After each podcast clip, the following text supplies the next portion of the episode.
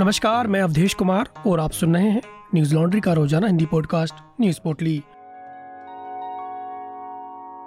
आज है 27 सितंबर, दिन मंगलवार। राष्ट्रीय जाँच एजेंसी और ईडी ने मंगलवार को पीएफआई के कई ठिकानों पर छापेमारी की।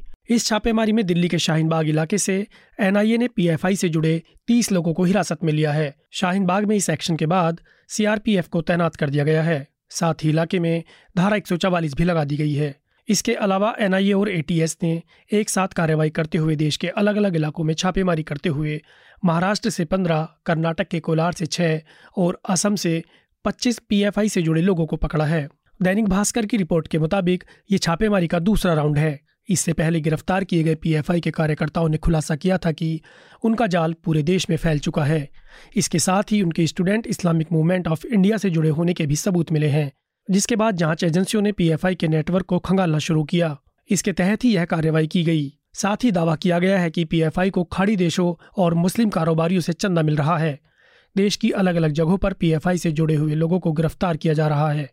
गाजियाबाद इलाके से पीएफआई के बारह लोगों को गिरफ़्तार किया गया, जबकि मेरठ से तीन, बुलंदशहर से एक संदिग्ध को पकड़ा गया है। इसके साथ ही औरंगाबाद से आठ थाने से चार लोगों को गिरफ़्तार किया गया है। इससे पहले भी एनआईए ने पीएफआई के ठिकानों पर छापेमारी की थी। केंद्रीय जाँच एजेंसी और ईडी ने मिलकर अब तक पंद्रह राज्यों में छियानवे जगहों पर छापेमारी की है और सौ से ज़्यादा पीएफआई के कार्यकर्ताओं को गिरफ़्तार किया है। लगातार देश भर में हो रही गिरफ्तारी को लेकर पॉपुलर फ्रंट ऑफ़ इंडिया ने केरल बंद करने का आह्वान भी किया था। इंडिया डॉट कॉम की खबर के मुताबिक जामिया मिलिया इस्लामिया ने अपने छात्रों और शिक्षकों को विश्वविद्यालय परिसर व उसके आसपास एकत्रित नहीं होने का निर्देश दिया है, क्योंकि पुलिस ने ओखला इलाके में सीआरपीसी की धारा एक के तहत पाबंदी लगा रखी है। विश्वविद्यालय के मुख्य प्रॉक्टर ने एक नोटिस जारी कर कहा कि जामिया नगर थाने के एसएचओ ने सूचित किया है कि 19 सितंबर से ये पाबंदियाँ लागू हैं, क्योंकि सूचना मिली थी कि कुछ लोग या समूह शांति व्यवस्था भंग करने वाली गतिविधियों में शामिल हो सकते हैं। नोटिस के अनुसार, एसएचओ ने कहा कि 17 नवंबर तक पूरे ओखला क्षेत्र में यह पाबंदी लागू रहेगी। हालाँकि पुलिस ने इस बात से इनकार किया है कि यह आदेश पॉपुलर फ्रंट ऑफ़ इंडिया के खिलाफ जारी कार्रवाई से जुड़ा है।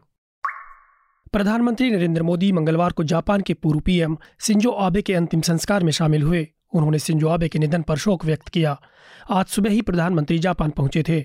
उन्होंने जापान के मौजूदा प्रधानमंत्री फूमिया किशीदा से मुलाकात की। फूमिया के साथ हुई इस बैठक में प्रधानमंत्री ने जापान के पूर्व प्रधानमंत्री की अचानक हुई मौत पर शोक जताया और कहा कि पूर्व पीएम ने भारत जापान के रिश्तों को बेहतर बनाने का काम किया था, लेकिन अब भारत और जापान संबंधों को और ज़्यादा मज़बूत बनाने के लिए काम करेंगे। प्रधानमंत्री मोदी ने ट्वीट करते हुए कहा कि जापान के प्रधानमंत्री किशीदा के साथ बैठक हुई। हमने काफ़ी द्विपक्षीय मुद्दों पर चर्चा की। साथ ही मैं पूर्व प्रधानमंत्री के निधन पर शोक व्यक्त करता हूँ। आपको बता दें कि जब सिंजो अब एक जनसभा को संबोधित कर रहे थे, तभी एक अज्ञात व्यक्ति ने उनको गोली मार दी थी, जिसके बाद उन्हें तुरंत अस्पताल पहुँचाया गया, मगर उन्हें नहीं बचाया जा सका। 2006 में वो पहली बार देश के सबसे युवा प्रधानमंत्री बने थे, जिसके बाद उन्होंने जापान की तरक्की में काफ़ी योगदान दिया। साल 2020 में उन्होंने प्रधानमंत्री पद से इस्तीफा दे दिया था। वो जापान के सबसे लंबे कार्यकाल तक प्रधानमंत्री रहे। सिंजो आबे के कार्यकाल में भारत और जापान के अच्छे रिश्ते बने रहे, जिसकी वजह से उन्हें भारत सरकार की तरफ़ से पद्म विभूषण भी दिया गया था। पूर्व प्रधानमंत्री आबे के अंतिम संस्कार में लगभग सौ देशों के प्रतिनिधि शामिल हुए, जिसमें से 20 प्रमुख लोगों ने शिरकत की। राजधानी दिल्ली से एक चौंकाने वाला मामला सामने आया है। जहाँ पर किराए का मकान ढूंढ रही एयर होस्टिस से कथित तौर पर रेप किया गया। दैनिक भास्कर के मुताबिक आरोपी का नाम हरजीत यादव बताया जा रहा है, जो खानपुर इलाके का निवासी है और कांग्रेस पार्टी का ब्लाक प्रमुख है।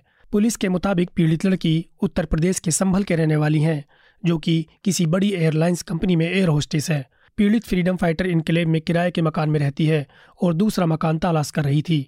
मकान की तलाश करते हुए ही उसकी मुलाकात आरोपी हरजीत यादव से हुई थी। रविवार को जब आरोपी नशे में धुत पीड़िता के घर पहुँचा तो उसने ये कहा कि उसने एक मकान ढूंढ लिया है, जिसके बाद लड़की ने उसे अंदर आने दिया। उसके बाद उसने रेप की घटना को अंजाम दिया।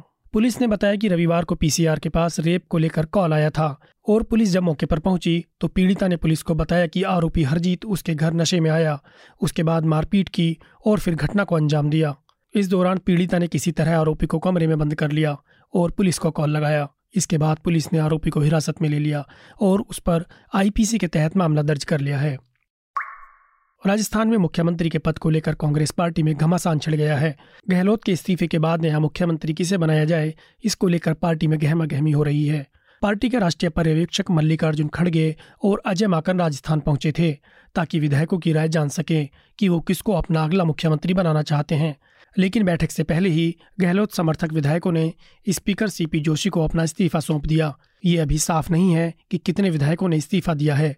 माकन ने नाराज़गी ज़ाहिर करते हुए कहा कि बैठक में गहलोत समर्थकों का नया आना अनुशासनहीनता है। इसके साथ ही उन्होंने आगे कहा कि वो इसकी रिपोर्ट सोनिया गांधी को देंगे।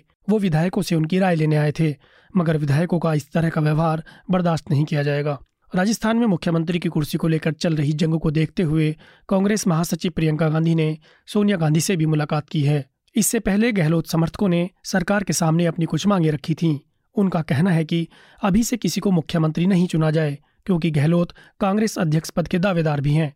इसलिए अध्यक्ष पद के चुनाव के बाद ही मुख्यमंत्री का फैसला करें। उनकी दूसरी मांग थी कि राजस्थान में मुख्यमंत्री के लिए हुई बैठक में गहलोत खेमा अलग अलग समूहों में आना चाहता था। उनकी तीसरी मांग थी कि राजस्थान का अगला मुख्यमंत्री उन 102 विधायकों में से चुना जाए, जो अशोक गहलोत के प्रति वफादार है, न कि सचिन पायलट का समर्थक। 2016 में हुई नोटबंदी के बाद सरकार से ये उम्मीद की जा रही थी कि भ्रष्टाचारियों ने जो अपनी तिजोरियों में काला धन जमा कर रखा है, वो बाहर आ जाएगा। कुछ काला धन तो वापस आया, मगर उससे ज़्यादा 500 और 2000 के नोट गायब हो गए। मीडिया में आई रिपोर्ट्स के मुताबिक, देश में एक दशमलव तीन लाख करोड़ ही काला धन वापस आया, लेकिन 500 और 2000 के नौ दशमलव दो एक लाख करोड़ रुपए गायब हो गए। रिज़र्व बैंक की 2016 से 17 और 2021 से 22 तक की रिपोर्ट में यह खुलासा हुआ है कि 2016 से अब तक आरबीआई ने छः हज़ार आठ सौ उनचास करोड़ करेंसी नोट छापे थे, लेकिन उनमें से 1680 करोड़ नोट गायब हो गए। सरकार का मानना है कि सबसे ज़्यादा काला धन को जमा करने में 500 और 2000 के नोटों का ही इस्तेमाल होता है। जिस तरह से लगातार कारोबारियों और मंत्रियों पर छापे पड़ रहे हैं, उसमें से पिचानवे प्रतिशत तक 500 और 2000 के नोट ही थे। आरबीआई के मुताबिक 500 और 2000 के नोट आमतौर पर पाँच सात सालों तक चलते हैं। इन गायब नोटों में वो नोट शामिल नहीं हैं जिन्हें खराब होने के बाद नष्ट कर दिया हो। ऐसी कोई भी रकम जिस पर टैक्स न चुकाया गया हो या बैंकिंग सिस्टम से बाहर रखी, ये रकम पर जब बिना टैक्स चुके इस्तेमाल होती है तो वो काले धन की श्रेणी में आती है। इस बात से ये अंदाज़ा लगाया जा रहा है कि लोगों ने अपने घरों में करेंसी को जमा करके रखा है। आरबीआई ने 2019-20 के बाद से 2000 के नोटों की छपाई पर रोक लगा दी है, क्योंकि बड़े डिनोमिनेशन के नोट में काला धन लोग ज़्यादा जमा करते हैं, लेकिन वहीं पाँच सौ रुपये करेंसी की छपाई छिहत्तर प्रतिशत तक बढ़ गई है। हम छत्तीसगढ़ में बस्तर के उन आदिवासियों की कहानी कहना चाहते हैं, जो सुरक्षा बलों माओवादियों और सलवा जुड़ूम की हिंसा की वजह से विस्थापित हो गए हैं।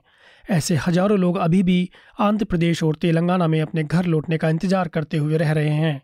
इस एनएल सेना प्रोजेक्ट में सहयोग कर हमें उनकी कहानियाँ कहने में सहायता करें। न्यूज़ लॉन्ड्री ऐसी रिपोर्ट्स इसलिए कर पाता है क्योंकि हम सिर्फ़ अपने सब्सक्राइबर्स के सहयोग से चलते हैं।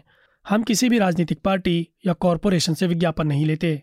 अगर आपको लगता है कि न्यूज़ लॉन्ड्री का प्रयास सही दिशा में है और मीडिया पूरी तरह से विज्ञापन दाताओं के दबाव से आज़ाद रहे तो न्यूज़ लॉन्ड्री को सब्सक्राइब करें और गर्व से कहें, मेरे खर्च पर आज़ाद है खबरें। आज बस इतना ही, कल फिर लौटेंगे कुछ नई खबरों के साथ। नमस्कार। न्यूज़ लॉन्ड्री के सभी पॉडकास्ट ट्विटर आई और दूसरे पॉडकास्ट प्लेटफॉर्म पे उपलब्ध हैं। खबरों को विज्ञापन के दबाव से आज़ाद रखें, न्यूज़ लॉन्ड्री को सब्सक्राइब करें।